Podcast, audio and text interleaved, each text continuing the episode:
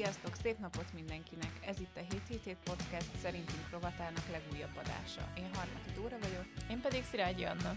Vágjuk is bele!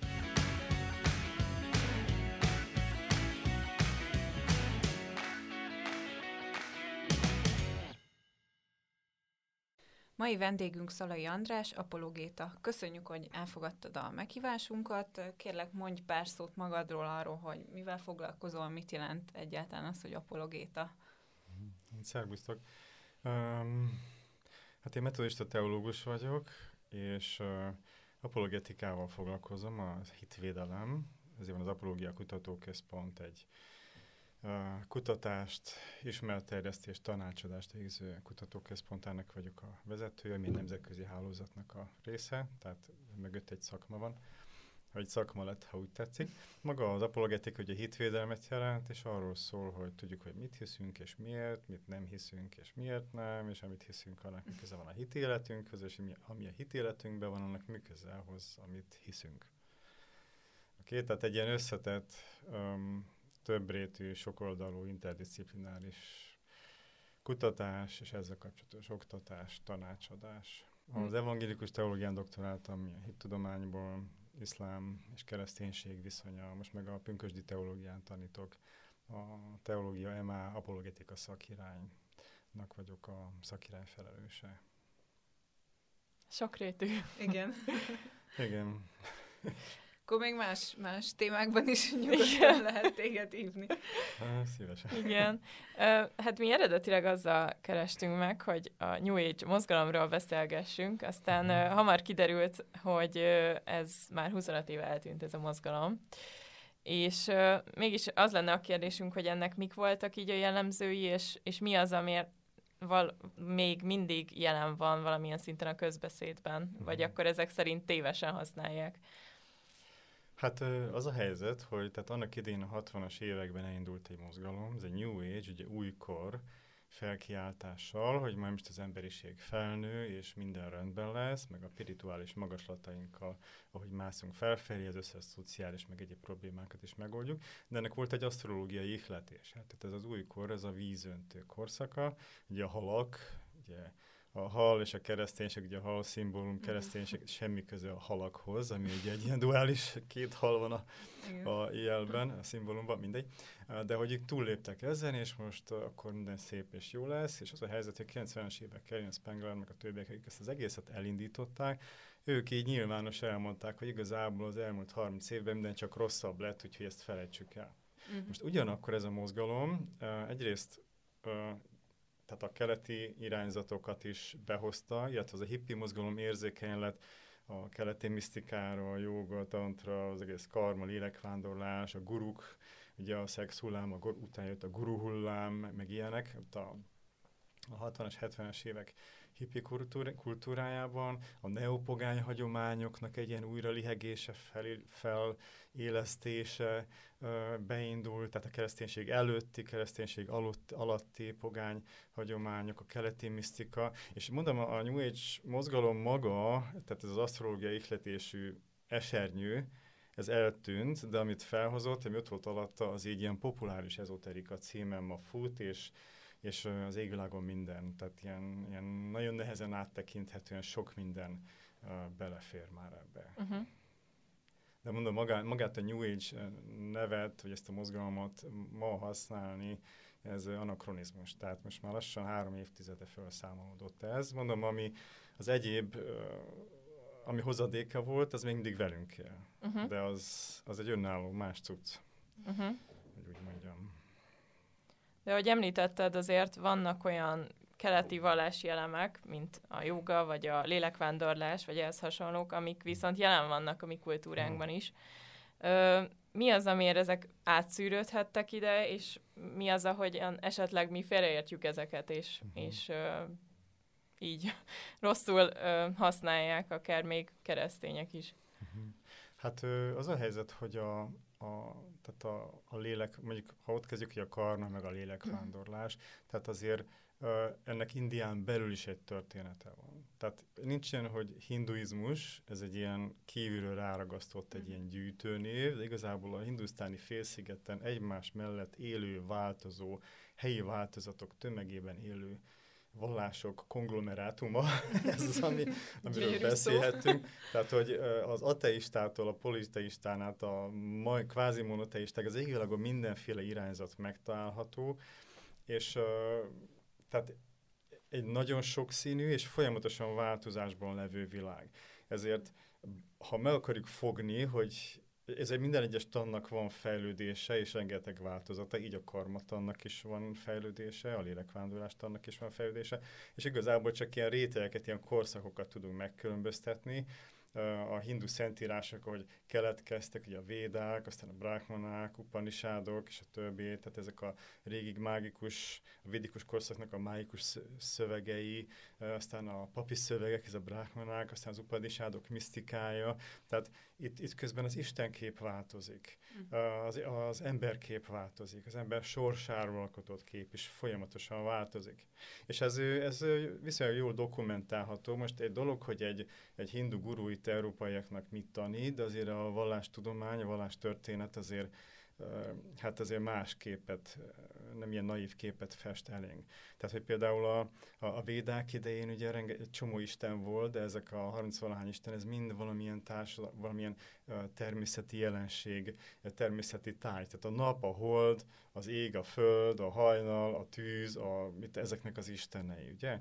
Tehát mint, mint ahogy a görögöknél is, ugye a szerelemnek, a háborúnak, meg a napnak, meg a holdnak mm. me, meg volt a, az Istene, és ezért például nem voltak Isten ábrázolások, hiszen a, az Istennek ennek a világnak a részei voltak, tehát ott van maga a tárgy, az ég, a föld, meg a, vagy a jelenség, a hajnal, meg a tűz, és ezzel nem kellett ábrázolni, oké? Okay? Meg ebben a mhm. védikus korszakban az ember is úgy tekintettek, hogy hát amikor meghal, akkor a teste visszatér a természetbe, a lelke pedig megy tovább, az Istenek előtt megítéltetik, aztán megy tovább az ősök csarnokába, és akkor ott van.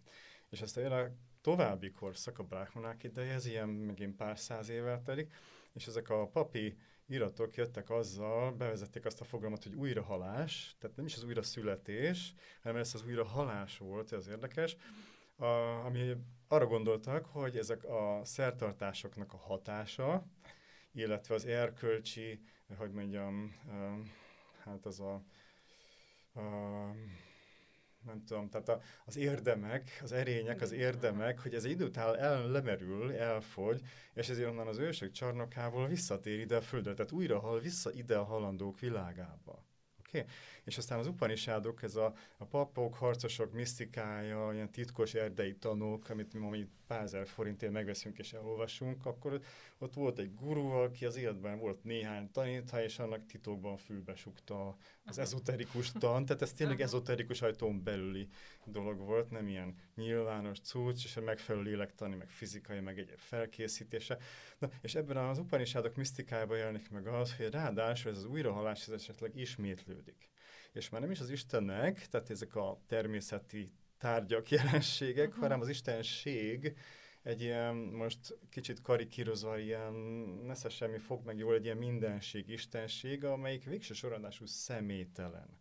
Oké? Okay? Egy ilyen istenkép alakul ki, és a karma, és ugye, hogy ismétlődik ez a léleknek a vándorlás, hogy az újra, meg újra, meg újra születik, igazából cél, ok, oka van, de célja különösebben nincs, és az egésznek, hogy értelmet adjanak, uh, itt, itt jön a karmatan. A karma, az fogalmaz pedig egyszerűen munkát jelent, tettet jelent.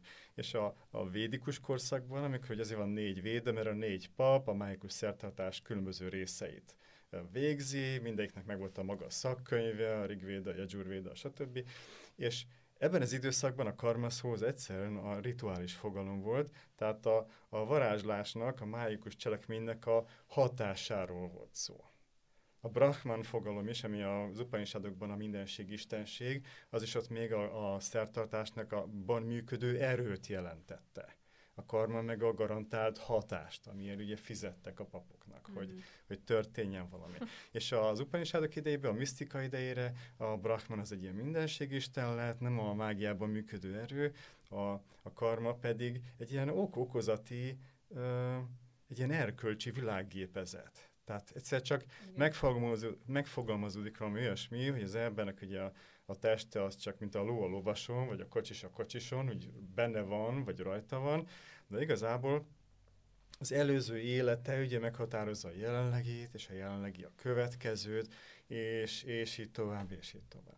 Tehát ez egy nagyon komoly tanfejlődés, és az is, hogy egyáltalán először ugye az atman, tehát a lélek fogalom, ugye az személytelen volt, ahogy Brahman is ugye végső soron személytelen, bár vannak személyes megnyilvánulásai. Nekünk ezt nagyon nehéz elfogadni, vagy mit, vagy mit kezdeni ezzel a Isten és világképpel, de nekik ez ott mindegy, tehát így ilyenekre jutottak. És ennek a része az atman is, tehát hogy az emberben levő lélek is eredetileg, ez egy személytelen, változatlan Isten darabka, tehát a csótányban, a kutyában, meg bennem ugyanez az atman darabka van, ami a Brahmannak egy töredéke, egy szikrája, vagy kis, nem tudom, kis láng darabka, vagy ilyesmi, csak aztán különféle testeket ölt, egyeskor kialakul az, hogy a növényi, ásványi, növényi, állati, emberi szintet töltenek, aztán félistenek, istenek is lehetnek. Tehát még Isten is lehet a hinduizmusban, Aha. de még mindig benne Most van a egy... perspektívák, igen. igen. és még mindig benne vagy ebben az egész létforgatagban, ez a szamszára, ami, ami mondom, így kialakult ez az elképzelés, és a vége aztán, ahogy változott tovább a tanítás, erőkelték azok, hogy ezért személyes elemek is megmaradnak, tehát nem csak az a karmikus plusz-mínusz, hogy a, a rossz tettek elnyerik méltó büntetésüket, a jó tettek elnyerik, elnyerik méltó jutalmukat, mert ugye ha ez csak egy személytelen valami az ember lelke, és gondolj bele, hogy a személyiséged, a tested, a mindened, ez a test ruha része. Igen. Tehát a ruha része az, az új lenyomatod is, meg az arcod, meg minden, meg a személyiséged, akkor amit te csinálsz, az létrehoz egy másik lélek darabkán egy másik testet és sorsod, de semmi közöttök egymáshoz. Uh-huh. Tehát nem véletlen, hogy idővel azért ki, hogy ez igazságtalannak tűnik az egész rendszer, és, és valahogy azért kialakult az, hogy hogy a személyes elemek öröklődnek, aztán a végén már hosszú, további hosszú fejlődés végén ott van ugye a tizenvalahány a dalai lámák sora ott Tibetben, akik meg, hogy szándékosan újra meg újra születik, hogy újabb emberi mm. életen keresztül taníthassa a szenvedő lényeket, és segítsen nekik a szabadulásba. Tehát, és még vissza is emlékszik előző életeire, ugye a Buddhánál, meg ilyenek. Tehát mondom, ez egy, ez egy nagyon hosszú sztori. Igen. És teljesen máshogy csapódik le itthon a nyugati Hát igen, tehát itt egy, ha azt mondom, hogy a lelked, akkor abba beleérted a személyiségedet, ugye?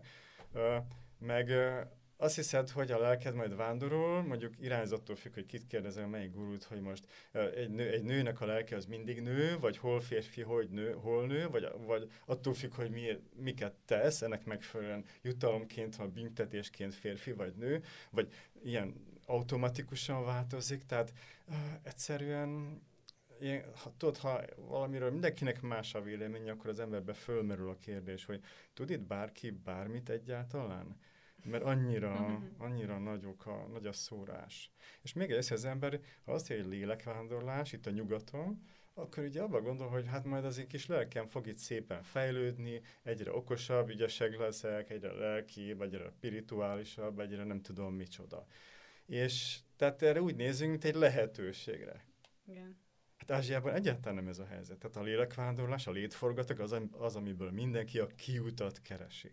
Tehát az összes, ez a meditáció, kontempláció, az a rengeteg technika, amit létrehoztak, az mind arról szól, hogy az ember hogy kikerüljön ebből a létforgatagból, mert nincs értelme, se kezdete, se vége, csak ismétlődik. Egy, egy, a létszenvedés, ugye, hogy aztán Buddha megfogalmazza. Tehát tehát, hogy ebből ők a kiutat keresik, vagy az istenség kegye, vagy egy túlvilági buddha, arra való oda rászögezi a tudatát, az, hogy az ő nevét montrázza, vagy, vagy valahogy valamilyen tudatállapotba kerülni, ami, ami révén az emberi, vagy kikerül a karma a karmából, hogy úgy mondjam, a hatalma alól, egy olyan tudatállapotban, amikor már nincs ott az az én, például ugye a buddhizmusban, amelyik tudatosan személyként, egóként cselekedne, és ezért jutalmat, vagy büntetést vonna maga után, és ezért újabb, meg újabb életbe löködne, stb. stb. Tehát ez a hihetetlen nagy mentális, spirituális erőfeszítés, ami ott van ezekben az aszketikus irányzatokban, ez, ez, ez mögött mind az van, hogy ki akarnak kerülni abból, ebben a nyugati ember lehetőséget lát. Uh-huh Okay? De, de azért ez egy nagyon sajátos, ezért az egész karma, lélekvándorlást azért ez a, a, meg a joga, ezek mögött egy nagyon sajátos indiai vallásosság van. Tehát ez nem egy egyetemes emberi felismerés, később importálták a görögök.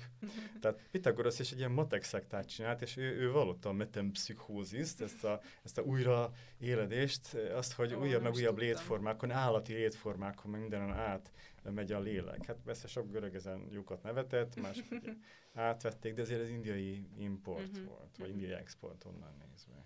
Hát és a nyugati kultúrában meg ezek azért sokkal egyszerűbben csapódnak le, például hmm. rengeteg helyen lehet azt olvasni, meg, meg sokan mondogatják, és tényleg hisznek ebben, hogy na, ha valaki velem rosszat csinált, az majd úgy, de megbűhődik, és ez az igazságérzetünket uh-huh. kicsit megerősíti. Igen. Hogy, hogy majd a karma, és ilyet is olvastam, hogy instant karma, tehát hogyha valaki rosszat csinál veled, és azonnal történik van, vele valami rossz. YouTube tele van ilyen videókkal, ott, ott van valami kakaskodó ketrec harcos, aki ott teszi az eszét, és következő pillanatban megkapja magát. Igen. Igen. Most ez egy, ez egy fontos dolog, amire rátapintottál, mert ez az, ugye az ember minden kultúrában keresi a választ az élet igazság igazságtalanságaira. Tehát, hogy az egyik miért születik jó családból, másik rossz családból, az egyik miért egészséges, a másik miért beteg, az egyiknek ilyen dolgok érik, a másik olyan dolgok. Tehát itt van az életünk, itt vannak történések, igen, az élet igazságtalan, tehát ezt keresztényként, de hogy kimondhatjuk ezeket a, ezek, ugyanígy ezeket a dolgokat, és erre az egyik válasz lenne ez az egész karmatam. Most a probléma az, hogy hogy ugye ha, és ugye ez az alapelmélet, mondom minden gurú valamit finomít, vagy változtat de az alapelmélet valahogy úgy szól, hogy mindenki azt kapja, amit megérdemli. Tehát ha valami rosszat csinálom, visszakapom ugyanazt. Ha valami jót csinálok, visszakapom ugyanazt. Tehát itt nincs egy személyes istenség, aki mm. mondjuk kegyet gyakorol és irgalmaz, vagy személyre szabottan büntet, vagy valami ilyesmi, hanem amit teszek, az, azt kapom vissza, és az, hogyha, mit tudom én, egy ilyen hindu karmahívő egyetemistaként, ugye, vagy legalábbis felvételiznék az egyetemre, hogy most fölveszek, vagy nem fe, vesznek föl, azt ilyen karmikus Correct. nyugalommal kell tudomásul veszem, hogy, fölvesz, hogy ha nem vettek föl, annak biztos volt valami oka, ugye, tehát előző életem bűneit most kell elszenvednem, uh-huh. vagy azt, hogyha valami sikerül, hát azért én megdolgoztam előző életemben. Uh-huh. Oké? Okay? És ami a probléma ezzel az egésszel, az az, hogy ha én ugyanazt kapom vissza, amit teszek, ez jól hangzik a jutalmak szintjén, de a rossz tettek szintjén, minden szinten igazából a tetteket végtelenségig sokszorozza. Tehát ilyen klasszikus eset, ugye a hentes megöli a disznót, ezért következő életében ő egy disznó lesz, akit megöl egy hentes, oh. aki következő életében büntetésképpen egy hentes vagy disznó lesz, akit megöl egy hentes, és itt tovább. Ez így a végtelenség. Igen, igen, és ahogy az egyéneknek van karmájuk, népeknek is, közösségeknek is van karmájuk, és akkor egy-egy gurú eljut odáig, hogy kimondja, hogy igen, a zsidók megérdemelték a holokausztot. Oh. Tehát mert senkivel nem történik ugye más, mint amit ő mindenki igen, megdolgozik igen. a saját karmájának, a saját sorsának a kovácsa. A probléma, hogy még tovább vigyük az, hogy és hogy a németekkel is majd valaki csinálni fogja. Uh-huh. Tehát a karma logikája szerint. Tehát ezért mondom, hogy ez, én szerintem ez nem válasz, ez a rendszer nem válasz a kinek miért jobb az élete, vagy rosszabb az élete, elnyeri a méltó büntetését, a, aki rosszat csinál, megkapja a jutalmát, aki jót, csinál, aki jót tesz. Erre ez a rendszer, ez, ez szerintem nem ad magyarázatot, csak a végtelenben sokszoroz mindent. Tehát a, hmm. a tragédiákat is, azokat csak ismételkedteti, ha ez egyáltalán valóságos, ugye. Lehet, hogy most uh, kicsit rossz állat hozok be, de nekem erről az egészről az jutott eszembe, hogy hogy a Bibliában jobb könyve foglalkozik ezzel a kérdéssel, ugye, hogy, hogy egy olyan ember, aki jót tett egész életében, azzal miért, miért történik rossz.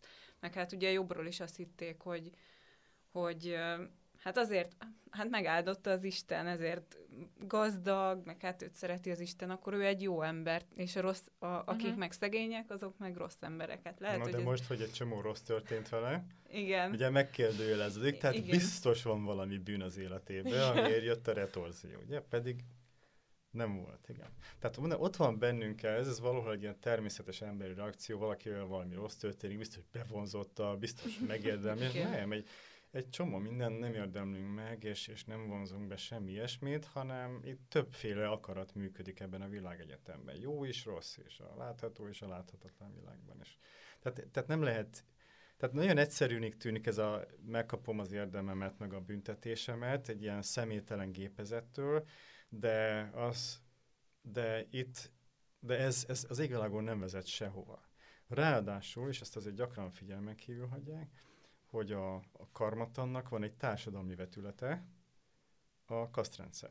Tehát az, hogy kinek ja, milyen igen. a spirituális szintje, ugye el, az elmélet szerint ennek megfelelően magas vagy alacsony kasztba születik. És ott van ez az egész varna rendszer, ez a, ré, ez a társadalmi rétegződés, ugye fönn a papok, aztán a katonák, az arisztokrácia, aztán a kereskedők, meg a kézművesek, aztán a parasztok, és végül a, az érinthetetlenek, a társadalmunk kívüliek, tehát az, uh-huh. a hindu szakrális társadalmunk kívüliek rétege. Tehát ugye Buddha és követői egyből társadalmunk kívüli lettek, pedig ők satria volt, tehát királyi. Uh-huh családból jött. Tehát lényeg az, hogy a spirituális szint ugye elvileg megjelenik abban, hogy ki hol születik. Na most az indiaiak is pontosan tudják, hogy azért, mert valaki a papikaszba születik, attól még nem feltétlenül él úgy, ahogy olyan spirituális magaslatokon, ahogyan ez elvárható lenne, és ugyanakkor meg vannak emberek, akik meg hát alacsonyabb kaszbeliek, de a lelkiségükben egy, egy pap se találna semmi, semmi kivetni volt. Tehát látják, hogy ez valahogy nem működik, de mégis ez azért, ez azért ott van. Tehát uh-huh. ha mhm. nézi, és ráadásul ezek a kasztok, ezek a rétegek átjárhatatlanak. Tehát tök érdekes, mostában vannak ilyen indiai szappanoperák, nem tudom, láthatok-e ilyeneket valamelyik csatornán. Törökről hallottam. Török. Igen, igen, nem, nem csak török, meg dél-amerikai, ugye mindig megvakul a lány, meg elveszti a szüleit, stb. Az indiai szappanoperákban meg az a nagy konfliktus, hogy a felsőbb kaszbeli lány bereszhet egy alsóbb kaszbeli mm-hmm. fiúba, általában ugye ez a konfliktus, és akkor anyuka sopánkodik, hogy ó, te jó ég, ugye mit szólnak ehhez az istenek, Mm.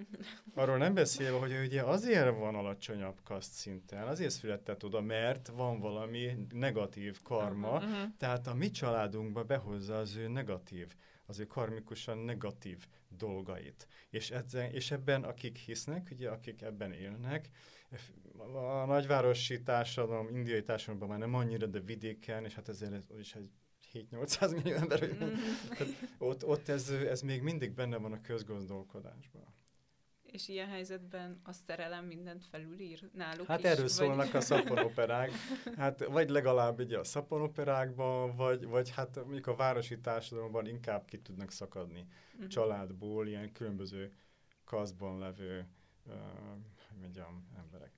De, de tök érdekes, tehát gondoljatok abba bele, hogy még egy pap, egy papikaszba tartozó, ez a lakosságnak kb. 5% a maximum mm. Indiában, de ha őre rávetül egy, mondjuk egy, egy, egy érinthetetlenek az árnyékon, neki rituális fürdőt kell venni. Uha. Vagy reptereken árulnak, hogy azért nem, azért a papikaszban születik, az nem jelenti azt, hogy automatikusan ő, ő papként fungál valamelyik ö, templomban, hanem van, aki például étteremben dolgozik, és például a reptéri étteremben ott van egy csomó brahmin, tehát, um, tehát papikaszba tartozó felszolgáló, mert az Jé. ő kezéből az összes alatta levő kaszbeli elfogadhatja a kaját. Hm. Jé, egy érinthetetlen, vagy egy paraszt kaszbeli Aha. földműves osztálybeli kaszbeli-től egy magasabb kaszbeli nem fogadhatja el a kaját. Tehát ezért hm. alkalmaznak papikaszba született embereket étteremben, oké? Okay? Na, és akkor gondold el, amikor itt ugye a Szegedi Egyetemen meséltek srácok, meg máshol ugye vannak indiai diákok, és, és oda kell ülni egy papikaszba tartozó srácnak egy érinthetetlen, tehát. Kaszton kívül lány mellé, akivel ugyanazt tanulják ugyanabban az országban, ugyanaz az egyetemen, és hogy egy asztalnál legyenek. Mm.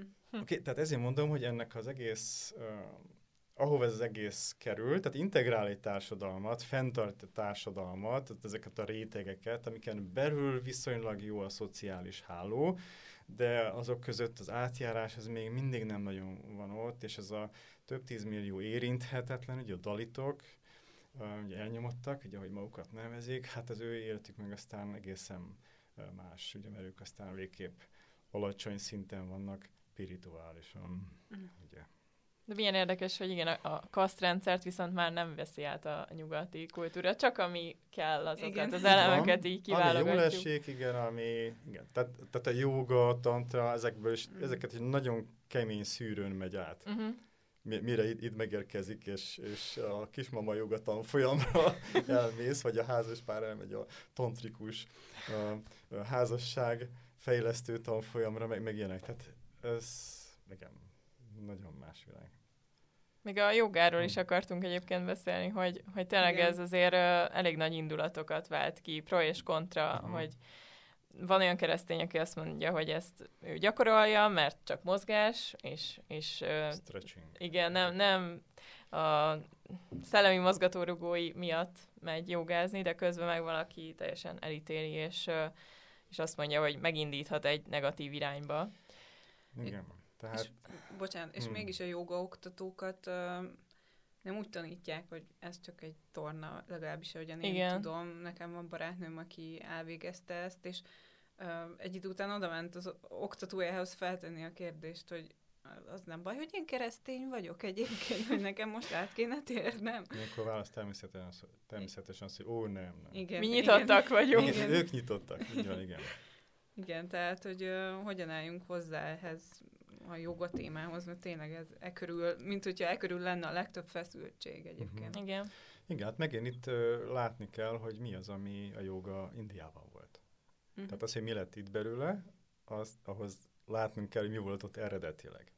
És a, tehát a joga, mint olyan, ez a hat indiai, hogy milyen, milyen val, a, vallási alapirányzat, hat darsana, mond, szokták mondani, az ortodox hinduizmus uh-huh. hat alap pillére közé tartozik. Tehát az egyik a, a Mimánszá, Vajsésika nyája, tehát a véda, véda magyarázás tudománya, mint a bibliai hermeneutika, van ilyesmi, logika, ismeretelmélet, a Vedanta, az Upanishadok misztikájának a tanulmányozása, illetve a számkja, úgynevezett számbavétel és a jóga.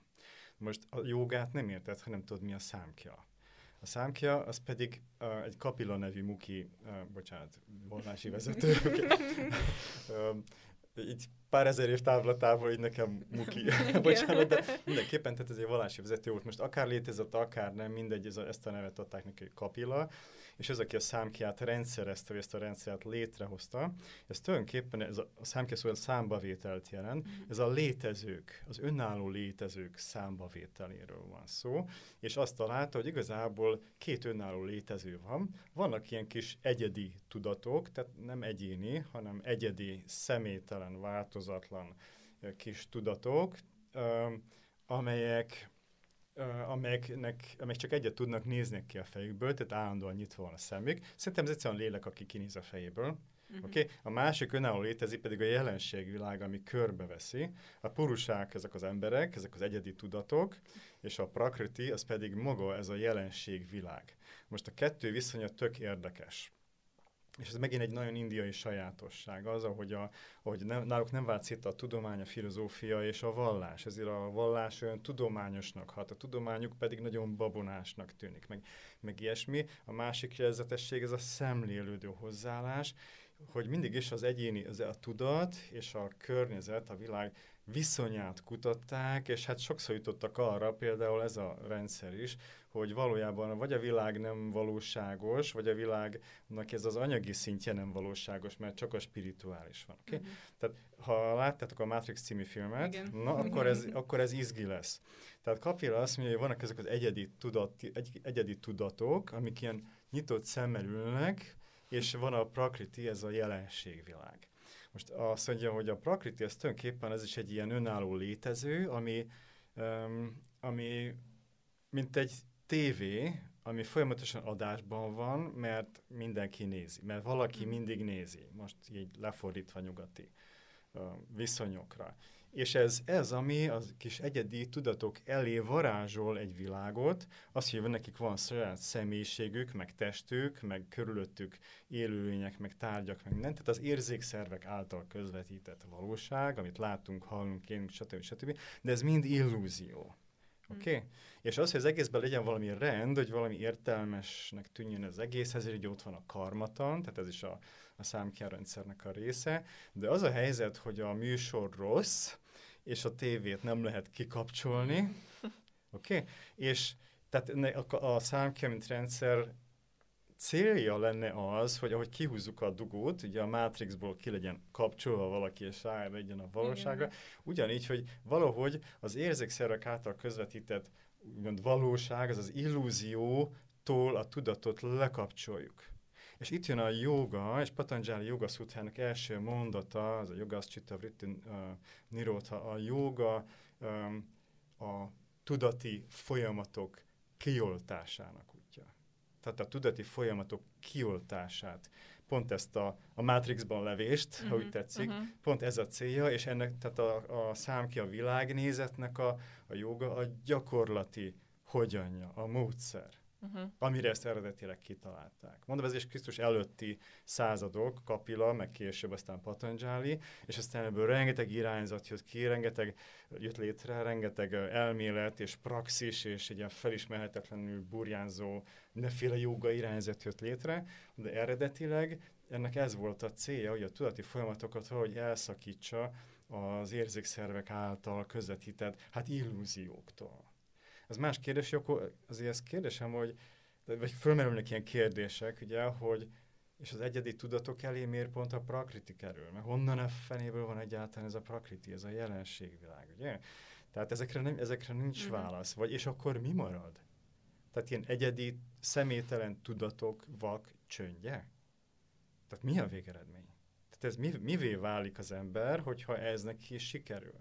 És, és ennek, a, ennek a spirituális célnak a, a, az elérésére lett kialakítva például a hatha joga, ami ugye ilyen erőltetést jelent maga a szó. A, maga a joga szó is, hát vagy iga, ugye, mint az angol jog, ugye igát jelent, mm-hmm. igába törni, mondjuk ugye a, a testet, meg a, a hétköznapi értelembe vett lelket, vagy az egyesítés jelentése is van mindegy, de a hatha joga, amit a nyugaton átment, ez például a fizikai felkészítés. Tehát az egész joga út, ami egy egész életet követelt nyilván, hogy valaki ilyen mentális állapotba jusson, ennek a fizikai felkészítés része a test, a fizikai test totális kontrollálása mm. a belegtől, a zsigereken át a mirigyek. Uh-huh. Egy ilyen totális fizikai kontroll, hogy utána tovább léphessenek a, a szellemi munka, a szellemi kontroll, az elme, a tudat és a környezet szétválasztása felé.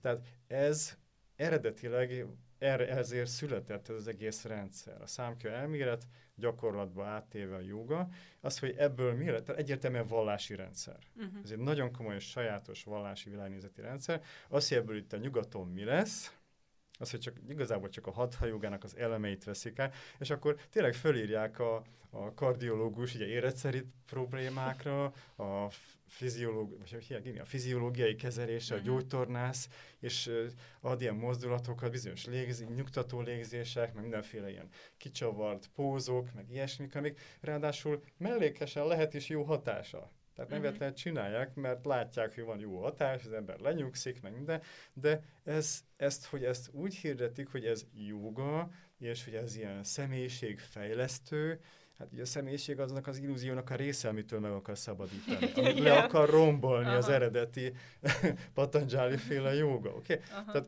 ehhez képest, hogy itt személyiségfejlődés, meg nyugalom, meg relaxáció, meg stretching, meg ilyesmi, ez már nem joga. Ez uh-huh. csak egy vallási gyak, egy nagyon tőlünk, nagyon idegen vallási gyakorlat bizonyos elemeinek a, az átvétele, átvétele bizonyos ilyen gyógyászati funkcióra, ami ott lehet pozitív, de ez teljesen esetleges. Ahhoz uh-huh. képest ez eredeti funkciója volt. Ez azért mégis uh, próbálnak ilyen vallási elemeket belecsempészni Igen. ezekbe az órákba, tehát ez a napüdvözlet, azt hiszem ezzel kezdődik, sőt azt is hallottam, hogy felajánlják valamiért az ő jogázásukat, uh-huh. hogy, yeah. hogy uh-huh. nem tudom, valami célért, hogy uh-huh. akkor valaki, mint egy áldozatként úgy is mondhatjuk, mert hát mit lehet felajánlani, hát akkor az, az ezek szerint egy áldozat tevés, cselekvés. Jó felé, igen, tapogatózol meg. Én, tehát összes, tulajdonképpen három dolog van, ahol látjuk, hogy egy joga iskolában azért ott van a vallásos plusz elem is. Az egyik a pudzsa, a másik a mantra, a harmadik meg a csakrák. Tehát a pudzsa az Isten tisztelet. Tehát ez uh-huh. a Mhm. felajánlás, áldozat, a kis füstölő, meg a víz, meg a rizs, meg a virágszír, meg nem tudom micsoda, és ott van előle valamelyik hindu istenségnek a képe, vagy kevésbé műveltek, még oda tesznek egy buthát, aztán végképp semmi köze hozzá, vagy pedig valamelyik gurunak a, a, a fényképe, akitől XY Mhm. uh-huh. tanult, és ugye sok joga oktató tényleg ugye mondjuk nincs, nem keresztény háttéret csinálja, hanem van egy érdeklődés az indiai vallásosság iránt, a karma, lélekvándorlástamból, amennyit ért a- az alapján az neki szimpatikus, vagy akár hisz is benne, tehát nyitott ezekre a dolgokra, de mondom, így keresztényként három szempont van, amit ha látunk egy joga klubban, akkor az, ott, már, ott már vannak vallási jelenek. Az egyik ez a pudzsa, tehát az Isten tisztelet, a másik a mantrázás, tehát amikor ilyen számunkra érthetetlen hangsorokat ismételgetnek, ami vagy egy, egy vará, a mantra az varázs szót jelent, varázs szöveget. Tehát vagy valamelyik hindu, valamelyik szanszkrit vallási szövegből egy részlet, vagy valamelyik hindu istenségnek a neve, vagy az istenségnek egy ilyen bijmantra, ilyen magmantra, ilyen kódolt, ilyen egy szótagos rövidítése, Uh-huh. Oké? Okay? Vagy valami ilyesmi, ez, ez, ezek varázsszavak, ez, ez a védában ez egy mágikus eszköz volt. Uh-huh. Oké, okay? a, mon, a mantra. Az egyik szöveg az úgy, hogy van mantrákat tartalmaz, mert az egyik papnak az volt a feladata, hogy nehogy el, kikerüljön a kontrolljuk alul, a, ami történik, ezért jönnek ki ott varázsszavakat tudni kell. Okay? Tehát ezért mondom, hogy a mantrázás az ilyesmi, és például aki a Bhaktivedantán végez, a Bhaktivedanta a Krishna tudatúaknak a főiskoláján, ott is van joga oktató képzés, tehát egy, nyilván aki ott végez, az ott ezeket átveheti. Uh-huh. Ugye ők is egy ilyen mantrás irányzat, ugye az a Hare Krishna Hare Ráma Uh-huh. mantra, ugye, mint a, a tudat Istenre, istenségre, a Krishnára való uh, uh, milyen rászögezése, vagy a tudat Mhm. lefoglalása az istenséggel, és akkor az ő nevét kántálja belül, meg minden, és akkor addig sem követel olyasmit, amit a karma megtorolja, meg jutalmaz. Oké, okay? megint ez a, Mhm. hogy mászunk ki a kar- karma alól című dolog. Oké? Okay? Tehát ezért mondom, a, a puja, mint valamiféle istentisztelet, ez hindu istentisztelet, a másik a mantrás, a harmadik meg a csakra, ez pedig egy különösen egy, ez tulajdonképpen nem is annyira hindu elem, hanem, hanem a, ott Indiában van ez a sramana hagyomány, ami ilyen ex, extatikus és aszketikus egyszerre, egy ilyen sámánista jellegű dolog, meg az istenanya kultusza, a női ö, energiák, szexuális energiák, a sákta, vagy a sakti kultusz, és igazából ebben jelent meg, ez ilyen vidéki, ott Indiában, ahogy indiai kollégák mondták, hát ez eléggé legnézett vidéki vallásosság, Mhm. de itt a nyugat átvette, ugye a feminista módon megint csak ugye átértelmezve ugye a szent nőiség, és stb. stb. És tehát ennek a része volt valószínűleg eleve ez a, a gerinc mentén ilyen energia központokat azonosítanak, amit persze nem lehet fiziológiailag azonosítani, ez csak így elmélet, ugye, hogy ott vannak ilyenek, és akkor ezek, ez, ezeket energizálják, és hogy akkor mindenféle tudatállapotokba kerülnek, Mhm. uh, meg ilyesmi. Ugye csak ki a normális tudatállapotból. Tehát ahol csakrákkal dolgoznak, ahol ugye, hogy tudom én, a szívcsakrádat ugye meg kéne kicsit forgatni, energizálni, ilyen, ilyen csak az kereket jelent. Ja. És, és akkor majd ö, tudsz igen, bepörgetni, és akkor majd több szeretet lesz benned, stb. Tehát Mhm. mintha egy, egy etikai kapcsolati problémára energetikai megoldásról Mhm. lenne szükség, vagy csak arra, oké? Okay? Tehát ez meg egy nagyon más uh, emberkép. Oké, okay? tehát ez a man- puja, mantra, csakra, ha ezek, ezek előjönnek, vagy egyszerűen a Bhakti Vedantán végzett az illető, és maga is Krishna tudatú, vagy legalább szimpatizáns, tehát akkor, akkor lehet a maga a joga klub gyakorlatai között olyasmi, ami hát már nem a mi, nem a mi lelkiségünk. Uh-huh. Tehát, hogy már nem a kereszténység. Tehát akkor azt mondod, hogy van igazából olyan joga óra, amire eljársz, és úgymond nem ártalmas, mert ugye sokan mondják, hogy ártalmas is lehet ránk, attól függetlenül, hogy lehet, hogy te nem akarod, de hogyha ezeket a gyakorlatokat végzed, akkor annak valamilyen hatása azért van rád, mert mégiscsak ott van ez a spirituális ö, ö, meg vallási valami mögötte, ami, a, amihez igazítva kitalálták gyakorlatilag ezeket a Mhm, mozdulatokat. Igen, tehát ezért olyan szélsőséges a, tehát a keresztények véde, vélekedése is erről az egész hogy most hogyan értékeljük a jelenséget. Tehát aki, aki uh, úgy gondolja, hogy, és mondjuk van is olyan esete, vagy valamilyen ismerős, akivel az történt, hogy, hogy uh, ilyen negatív, uh, tényleg spirituális szellemi hatást gyakorolt rá az, hogy elment oda, és de hova? És, és melyik uh-huh. irányzat? És mit csináltak? Tehát uh-huh. van egy csomó olyan jogaoktató, aki, amit a fiziológiailag csinál, ez teljesen kóser, korrekt és, és orvosilag igazolható, a másik meg mindenféle ilyen vad dolgokba belemegy. Vad, ez ilyen vad spirituális dolog, uh-huh. oké? Okay? Tehát egyrészt, hogy hol járt, mit csinált, nagyon nem mindegy, oké? Okay? Uh-huh. Tehát pusztán egy ilyen elszigetelt élmények, valós élmények alapján az egészről nyilatkozni, azt szerintem az már túllépése a, a határoknak. A másik dolog az, hogyha hogy az a világkép, hogy az ördög itt szabadon garázdálkodik. Tehát az, hogy csak az alkalomra vár. Ugye? Uh-huh. És ha te csak lemész alfába, hát könyörgöm, ugye minden elalvás előtt lemész alfába, tehát, tehát, tehát ez, ez nem egy valami speciális állapot, mm-hmm. ami, amiben valahogy hát lehet oda kerülni megfelelő technikákkal, de ez nem egy, termé- nem egy olyan állapot, ami garantáltan azon a démonizálódnál meg ilyenek. Tehát éppen, hogy túl sok a lehetőség. Tehát, tehát vallástalan nyugatiak, tehát hinduizmusban nem hívő nyugatiak tömege gyakorolja az egyszerű mezeiz, a fiziológiai jogán, és vallásosan hívő és hindu, képzett hindu vezetőkkel gyakorló emberek is gyakorolják, és nekik sincsen semmiféle spirituális élményük. Tehát ezért, ezért térnek át tömegesen kereszténységre ott Indiába is. Mm. Oké? Okay? Mm. Tehát, tehát túl sok az alkalom, ha csak az alkalomra várna az ördög, és teljesen itt szabadon garázdálkodna, és abban a pillanatban, hogy éppen nem vagyok a racionális tudatom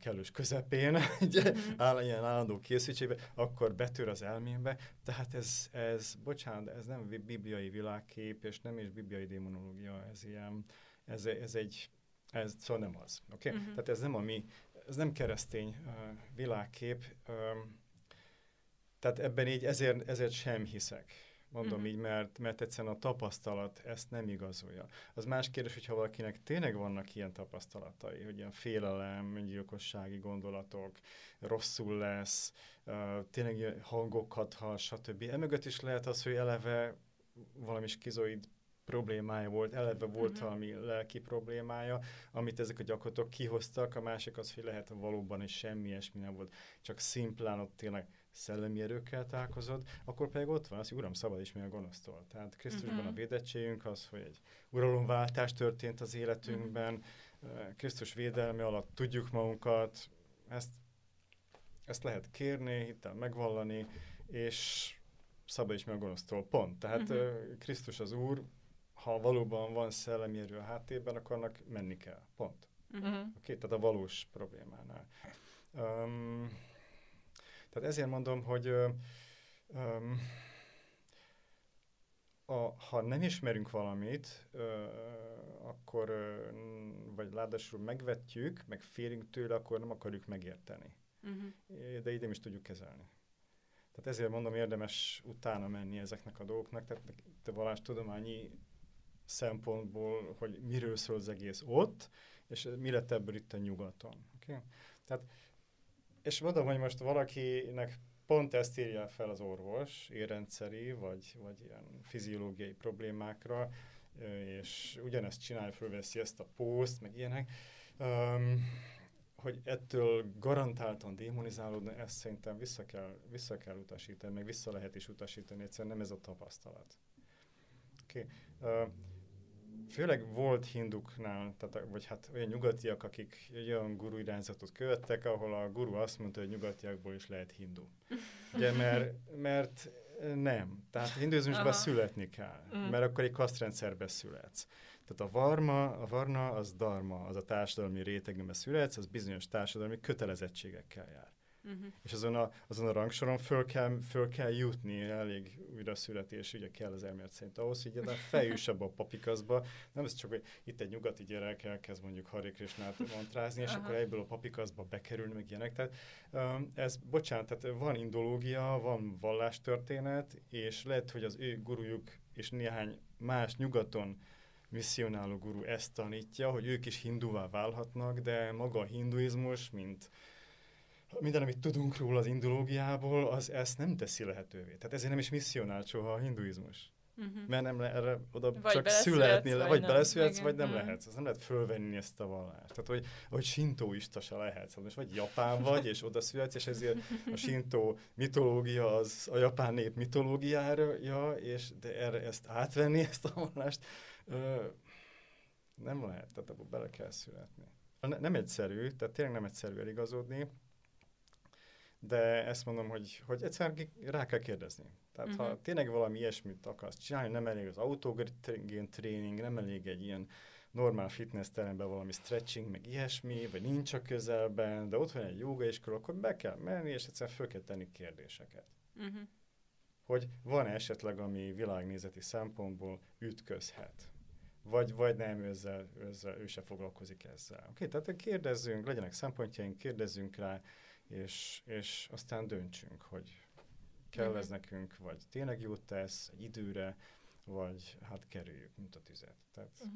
mondom, tehát, és mondom, nagyon széles a spektrum, tehát az, hogy joga, joga oktatás címén nagyon sokféle dolgot csinálnak. Tehát Igen, a mert szimpla, divatos. szimpla Igen. fiziológiától a teljesen elvadult uh, dolgokig. De most tényleg nagyon jó, hogy mondtál három szempontot, amik alapján is szűrhető, hogy azért Így van, van-e vallási Puja, gyökere, vagy nincs. Csakra, uh-huh. tehát biztos lehet még, le még mondani speciális um, esetre további szempontokat, de szerintem ebből, ebből ezek, ezek jönnek elő a leggyakrabban. Uh-huh. Uh-huh. Ezt szerettük volna megkérdezni, hogy, hogy keresztényként hogyan álljunk ezekhez a dolgokhoz, tényleg, amit mondtál, hogy mint a tűztől féljünk, Mhm. vagy pedig um, Vagy pedig kérdezni kell. igen. És Mhm. aztán levonni a tanulságot, és lépni tovább, vagy maradni.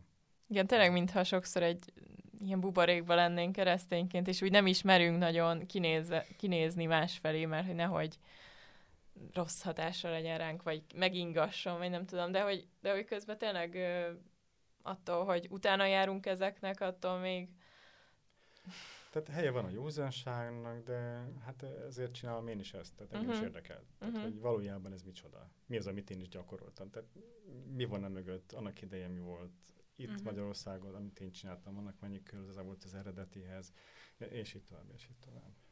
Tehát utána lehet járni. uh-huh. És engem az igazából érdekel, hogy Mhm. szerinted miért ilyen népszerűek ezek a dolgok itthon, mint ahogyan te is mondtad, hogy, hogy egy átalakul, átmentek egyfajta átalakuláson, és már teljesen Mhm. nem az, ami az anyaföldön volt, ahonnan elindult, és miért van az, hogy ebben a keresztény közegben, ahol elvileg ugye a kereszténységnek van megoldása ezekre a problémákra, amiket szintén feszegetnek ezek a, a keleti ö, vallási vallásos dolgok, miért, miért ennyire népszerűek, és miért most kezdtek el népszerűvé válni. Uh-huh. Uh-huh.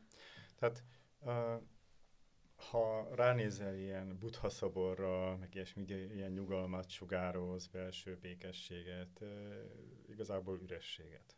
Uh-huh. Oké? Okay? A mai nyugati ember pedig egy rettenetesen felgyorsult világban él, nagyon hektikus az életformánk, ugye a cisztercieknek köszönhetően vannak most már óráink, és már nem csak órára beosztva, hanem percre beosztva tudjuk, hogy mikor mit kell csinálni, Igen, és igen. hol kell lennünk. Tehát egy ilyen zaklatott, hektikus életformában élünk, ahol egyik tevékenység után jön a másik, és ezért keressük a passzivitást. Tehát ezért van a passzivitás kultúrának az egyik eleme például a tévé, tehát munkából haza az ember leül a tévé elé, fogja a sörét, és bambul, mert egyszerűen szüksége van rá, hogy az agyát egy kicsit üres járatba tegye. Uh-huh. Oké? Okay? Az egész napos rohangálás meg minden után. És, de azért nem véletlen, hogy igazából a hippi mozgalom lett nyitott a, a, a keleti vallásosságra. Tehát előtte is jártak guruk a nyugaton, minimális hatással. Tehát a kutyát nem érdekelt. Itt-ott egy-egy guru, volt néhány tanítványa, meg mindenek, de de ebből nem lett mozgalom, tehát ne, nem, tö, nem kezdtek el tömegek érdeklődni az egész után. Tehát mondom, egyfajta passzivitás kultúra, a pihenés, a stretching, a, az ember, hogy összeszedje magát, ehhez nem kell semmiféle keleti rendszer, tehát egyszerűen uh-huh. az ember csak leül és, és gondolkodik, vagy kiül a zöldbe, vagy neki, neki támaszkodik egy fának, vagy ha teheti egy tengerparton bambul a hullámokba, vagy, a, vagy legalább nézi a kandallót tüzet a kijelzőn, vagy, vagy, vagy valami, tehát ehhez nem kell valami keleti vallás, meg egy világnézetbe Igen. hinni, tehát össze tudjuk szedni magunkat így is, de mondom, a hippi korszakban éppen az, az, az volt az érdekes, hogy ugye ott a drog hullám, tehát az, hogy mindenféle ilyen pszichedelikus cuccokat beszedtek, kipróbáltak a gombáktól az LSD-ig, az égvilágon, mindesmit, kísérleteztek, és a Maharishi Mahesh Yogi, aki ugye a transzcendentális meditációt behozta, és elmentek hozzá a Beatle, ugye a uh-huh. Beatlesesek, uh-huh. és mhm. a George Harrison, ő Krishna tudatú is lett, úgy is halt meg, tehát ő tényleg erre az egészen nagyon rákattant. Tehát, hogy celebek elkezdtek olyan ázsiai technikákat tanulni, vagy olyasmi iránt érdeklődni, ami mindenféle módosult állapotba lehet kerülni, de a drog nélkül. Uh-huh. Tehát, hogy olyan pszichotechnikákat kínált fel a kelet, a, ami segített valami más bódult, mit tudom én, akármilyen tudatállapotba kerülni, de a drog és annak az összes jogi és egyéb következménye, meg egészségügyi következménye nélkül. Mm, okay? mm. Tehát a nyugat, nyugati fiatalok ezért is cuppantak az egészre, ezért is indult be ez a, ez a, a jóga, meg a, meg a tantra, meg a többi, az összes ilyen keleti zen meditáció, meg ezeknek a, ezért ilyen népszerű. Mm-hmm. És mondom, ha egy-egy celeberre rámegy, akkor ez már, akkor már egy tömegek mennek, oké? Okay? Tehát, mm-hmm.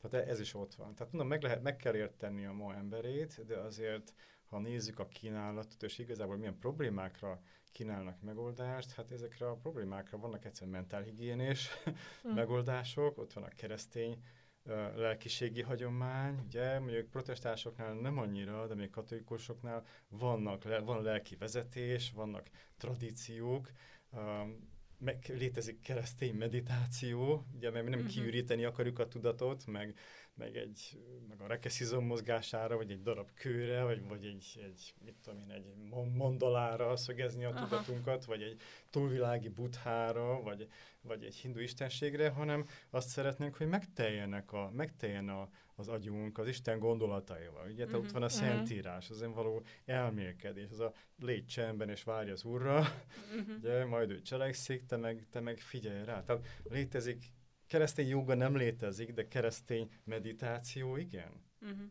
Tehát, és a, a csendnek a kultúrája, ez ugye bizonyos lelkiség irányzatoknál ez nagyon ott van, ugye? Tehát a karmeliták, ciszterciák, jezsuitáknál is, de protestásoknál nem nagyon. Talán a kvékereknek van ennek a csendes áhítatok a Silent Worship, tehát ez ilyen 17. századi csapatok, csak hogy uh-huh. csöndbe ültek, és majd jön nyersen a Szentlélek. Inkább ilyen nagyon átment ilyen verbalizált, ilyen prédikálunk, imádkozunk, uh-huh. énekelünk, Igen. nincsen csönd. Uh-huh. Uh, pedig, pedig az kell. Tehát a csöndben tényleg meg tudnak fogalmazódni dolgok, gondolatok, Istennel valami beindulhat, egy ráérzés a jelenlétére, vagy megszólal, uh, amihez nem kell más tudatállapotba kerülni, hm. hanem itt, ahol vagyunk, ott szólít meg az Isten a jelenünkben. És ez nagy különbség. Még a végén így kíváncsiak lennénk a te történetedre is, mert ez több platformon el szoktad mondani, hogy buddhista voltál te magad is, és hogy, hogy mi volt az a híd a kereszténység felé, ami hozta a váltást? Hát így a történetemet úgy nagyon elmondani nem szeretem, mert nagyon, nagyon egyedi. Illetve uh-huh. azt látom, hogy, hogy Isten alkalmazkodik mindenkihez, és mindenkit valamilyen utakról, labirintusok közepéből máshogy hoz ki. Uh-huh. Az egyiket kézen fogva kisétál egy ilyen intellektuális labirintusból, a másikat meg átnyúl a falon és kiránt. Tehát inkább ez az utóbbi történet. Uh-huh. Tehát én zenbuddhista voltam 8 évig, és uh, szerzetesnek készültem, tehát hogy én ezt visszam a gyakorlatba. Ha, ha ez igaz, amit Buddha mond, a meditációban, amit tapasztaltam, az, az, hogy ez a valóság, akkor én nem érek rá, még X az ennediken életen át itt szenvedni, még akkor is, ha illúzió, és nem igaz, ugye a buddhizmus mm-hmm. nem hisz a lélekvándorlásba, úgy, mint a hinduizmus, tehát tagadja, hogy ez valóságos lenne. Hogy nem létezik az az atman, ami, amit megy mm-hmm. lélekről. Azt mondja, ez, ez illúzió, ezt tagadja, oké? Okay? De az illúziókban el, el hogy milyen téblábolásra sem érek rá, tehát én akkor meg akarok világosodni, és egy buddha lenni a mások üdvére, stb. stb. tehát, tehát ezt nagyon komolyan gondoltam, mondom, én zen csináltam, vipasszanát gyakoroltam, aztán a, aztán a zen buddhizmust, főleg ez volt nekem, ez ami fek, feküdt igazából, tehát ez az én választásom volt, és az már nem az én választásom volt, hogy aztán egy, egyszer egy keresztény saját bizonyosságot tett, és hát annak ellenére, mert, mert, mert olyan nagyon ától zégen genezistől jelenésig próbált így mindent elmondani, de hogy mi a lényeg, tehát az Aha. egy mondatban, ugye eszetet beütöttem az evangéliumot, ez úgy nem sikerült neki, tehát beszélt, beszélt, beszélt, én meg hát mindenhol jártam, csak ott nem, ahol ő, de egyszer csak, hogy ültünk a szobában, éreztem, hogy itt nem ketten vagyunk. Mm. Tehát, hogy van itt még valaki, és akkor ez a valaki, ezt láttam, hogy ezt nem ő csinálja, tehát ő mással van elfoglalva, nem is a saját tudatom terméke, ugye 8 éve tudatmanipulálással foglalkoztam, tehát az, hogy valaki ki akar belőlem váltani, Aha. valamit észreveszem, hogy mi a saját tudatomban történik, azt is be tudom azonosítani, de ez itt valaki tényleg van. És mm. a valaki megszólalt, hogy András, miket gondoltál, miket mondtál, miket tettél 24 éven át. Mm. Tehát igen, nevemen szólított, és számon kért. Hm. És aztán a sászlóban elbúcsúztam, és nem is vette észre, hogy bennem mi történik. Fogalmam sincs, miről beszél. Igazából ugye, volt két nagyon rossz napom ebből a szempontból, hogy csak jöttek az emlékek. A, a, a, tehát, hogy nem volt rá szavam, hogy bűnös vagyok, és hogy a Szent Isten jelenlétébe kerültem egyszer, csak erre szavam se volt. Uh-huh. De azt éreztem, hogy itt van valaki, aki előtt egyszer nem tudok megállni. Mert nem csak hibáim vannak, meg karmikus tartozásom, mm. amit ledolgozok, mm. meg majd megvilágosodok, és kikerülöm, meg tudom én, hanem hogy alapjában véve valami probléma van velem, és akkor felhívom a srácot, hogy most mi lesz? Rám lép? Vagy, vagy igaza van? Tehát tényleg mm-hmm. barom vagyok. és, és hogy most, most mi lesz? És akkor ilyen, tudod, ilyen zavart csönd a vonal túloldalán, hogy hát ő nem is erről beszélt. Nem, nem érdekel, hogy miről beszélt. Fogalmam sincs, miről beszélt. Most mi lesz? Mi? Jó, jó, jó, oké, oké, és akkor elmentem ebbe a kis közösségbe, és hát ott hallottam az evangéliumnak a jó oldalát, tehát nem csak azt, hogy Isten ítélni kényszerül a tetteimen, hogy ez így nem áll meg előtte, hanem azt, hogy, hogy az életem bírája magára vette a bűneimet, uh-huh. és helyettem bűnhődött. De mivel föltámadt, él, ezért megszólíthatom, és megköszönhetem neki azt, amit, mm. amit értem tett, és akkor az a, az a két nap alatt, a, ami hát nem is felpakolódott rám a bűntudat, meg ilyenek, hanem rájöttem, hogy igazából ott vannak dolgok rajtam, ez aztán így leszakadt, és, mm. és eltűnt, elpárolgott, és hát ez a Isten irgalma, ez a bűnbocsánat. És mondom, erre még nem volt szavam, hogy a bűn, meg a szent, meg ilyenek, de ezt úgy megfogalmaztam magamban, hogy mi történt most velem hogy én most az életem trónjáról leszálltam, lekuporodtam oda valahova le a, láb, a szék lábához, és fölnéztem arra, aki mindig is ott ült a trónon. Uh-huh. Tehát tök érdekes, hogy ez így megadatott, hogy egyből értsem, hogy, uh-huh. hogy uh, mi is történt most az életemben. Úgyhogy ez innen van, mondom, ez megmaradt bennem ezért így a különféle vallások iránti érdeklődés, nyilván empatikusan, mert én is tudom, hogy mi mennek miken mennek át azok, akik egyik vallásból a másikba, ilyen tranzit uh-huh. helyzetben vannak, meg keresők, és aztán az elmúlt, most már tényleg 20 évben ilyen, tehát több száz ember volt így nálam az apológia kutatóközpontban, akik eljöttek, és akkor beszélgettünk, tehát ilyen vallási sérültek, meg mhm. keresők, uh-huh. meg a rokonukért aggódnak, meg barátjukért, meg a gyerekükért, vagy a szülőikért, mert valamilyen fura helyen, fura lelkiségben hát nem éppen boldogok, meg ilyenek, tehát aztán valahogy úgy alakult, hogy egy csomó embernek aztán így valahogy tudtam segíteni. Tehát mondom, az empatikusan is, meg, meg valahogy ezzel a tudásanyaggal, amiben a vallástudomány, meg ez a hatalmas könyvtár, ami, mm. amit sikerült felépíteni, ez segít ebben. Ja, hát így alakult. Köszönjük, hogy megosztottad velünk. Mm. Igen. És ha már a segítségre terelted a szót, hogy mi hogyan tudunk segíteni egyébként azoknak, akik, akik esetleg hozzánk fordulnak, vagy látjuk rajtuk, hogy nem boldogok ezekben a mindenféle maguk által összeszedett spirituális uh, tanokban, meg világban.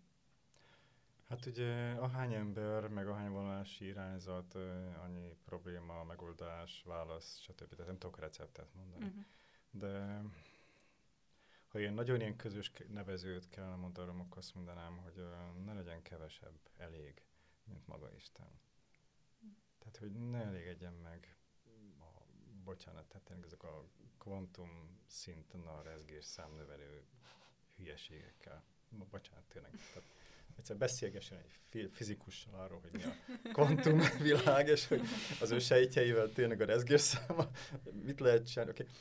Tehát, hogy, hogy, hogy ezzel ne elégedjen meg, tudjon keresni, Jézus mondta, nem én mondtam, Jézus mondta, aki keres, talál. Oké, tehát aki nálam kopogtat, azt ki nem vetem. Tehát, hogy ne legyen kevesebb elég, mint, mint maga Isten.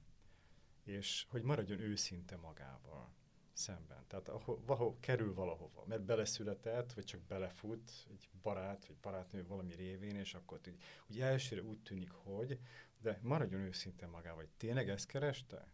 Itt tényleg minden jó? Van-e valami, ami zavarja? Arra kérdezzen rá. Arra mit mondtak? Hogyan reagáltak? Tehát nem mindegy, hogy úgy reagálnak, hogy hát ezt el kell fogadod, miért? Hát mert a guru azt mondta, pont. Vagy a papácsi, vagy a lelkész azt mondta, pont. Oké, okay? tehát nem, az, nem eszközt ad, hogy te is hogy tudsz utána nézni, mm. hanem csak el kell fogadnod uh-huh. egy tekintélyt minden indoklás uh, nélkül. Tehát nem, tehát valahogy szükség van a spirituális önvédelemre, a fogyasztói védelemre, hogy tetszik. Tehát erről nem uh-huh. volt külön előadása, meg apológia.hu fönn van a a cikk, de egyetemisták közt ilyen vallási fogyasztóvédelem címen teljesen józan, egyszerű mezei érvek, hogy minek nézzen utána, tartsa fenn saját magának a döntésjogát, az ismeretszerzés jogát, nézzen utána, keressen szempontokat az információk értékelésébe. Tehát, hogy, hogy, tehát, hogy legyen igényes az ember, ha már tényleg azt keresi, aki révén az egész világegyetem egyszer csak összeállhat egy képé, aki azt keresi, aki révén az egész értelmet nyer. Nem az értelmet adunk annak, aminek nincs, hanem uh-huh. az, mhm. hogy van-e itt valaki, aki az egésznek eleve értelmet uh-huh. adott. Oké? Okay? Tehát ez most nem ilyen lelki szükség, és akkor hát milyen, milyen rossz dolog értelmetlen valóságban élni. Hát igen, egy ateist ezzel meg, megbarátkozik, mert a lét értelmetlen, az életek nincs értelme, oké, de legalább kitalálunk magunknak valamit. Tehát nem erről van szó, hanem az, hogy, hogy lehet, hogy csak nincs csatornám hozzá, vagy csak nem tudok dolgokról. Oké? És hát ha van több, mint ami látható, és más, mint ahogy én elképzelem, ugye, hogy, és tehát mondjuk nem olyan, mint mondjuk a apám, vagy a nagyapám, vagy ez a uh-huh. nem mhm. tudom kicsoda, akitől rossz élményei vannak, hanem mi van, ha ő más? Tehát, hogy Isten van-e, és hogy ő milyen, és ez mit jelent itt és most, erről, erről nekünk kell meggyőződni. És ebben saját magunkkal szemben is őszintének kell maradni a keresés közben, hogy tényleg mit látok, hogy ez hogyan hat rám. És, és, és ki lehessen mondani ezt, hogy hát ezt én még nem tudom, vagy ezt én még mhm. nem tudom megítélni, vagy és hol lehet ennek utána nézni. Tehát ahol nem hagyják az embert így kutatni, hanem csak így egyből el kell fogadni, uh-huh. Marinéni vagy Béla bácsi mit mond, um, hát onnan talán érdemes menni. Szóval valahogy a keresésben bátorítani kell szerintem az embereket, és nem úgy, hogy örök kereső maradjon, mert ez már egy ilyen feladás annak, hogy valaha találhat. Tehát ez egy, ez egy nagyon rossz helyzet, ez az intellektuális szkepticizmus, hogy már hogy már nem is mert találni, vagy el se hiszi, hogy olyan van. Uh-huh. Mögött csalódások vannak, és uh-huh. a szkepszis mögött mindig, és ezt értjük, de valahogy szeretettel tovább segíteni, és főleg úgy, hogy azzal, ami mondjuk a keresztény jó hír, és ezt a magunk világképe alapján mondhatjuk, hogy mert ez itt nem arról szól, hogy te mire vagy képes, és te mit teszel le, és majd akkor Isten is szóvá veled, ha eleget leteszel az asztalra, hanem értsd meg, hogy ő már eleve keres téged, hogy megta, ő keres téged. És aki őt keresi, azt ő megjutalmaz, ugye, hogy ír a, írja a zsidókhoz lemél. Tehát, hogy azért mondom, hogy ne adja fel, ne legyen kevesebb elég, mint ő maga. Ne elégedjen meg pótlékokkal. És mindig, mindig, mindig próbáljon a valóságban maradni. Mi az, ami most, ami tényleg van? Mi az, ami a valóság? Akár magával, önmagával kapcsolatban, hogy hát egy szaralak vagyok. Vagy hát van egy neveltetésem, vannak sérüléseim, vannak jó tulajdonságaim, van, stb. stb. De, de ez így együtt azért mégis valami hiányzik. És ez a hiányérzet, ezt ne olyasmivel töltse be, ami szemét, meg nem csak ideiglenes, hanem keresse meg azt az Istent, aki abba az Isten alakulókba belefér. Vagy ki tudja igazából tölteni. Szóval nem tudom, most én csak hangosan gondolkodom. Tehát, akivel beszélsz, ővel beszélges, kérdez rá, hol tartsz, és aztán vezesse Isten, nagyon bölcsességet. Ennyit tudunk tenni egymásért. Köszönjük. Köszönjük, Köszönjük, hogy hogy eljöttél. eljöttél. Nagyon A szépen beszélgetést. örömmel. Köszönjük, hogy velünk voltatok. Ha tetszett, akkor iratkozzatok fel és támogassatok minket, hogy a jövőben is hasonló beszélgetéseket tudjunk készíteni. Találkozunk a következő adásban. Sziasztok!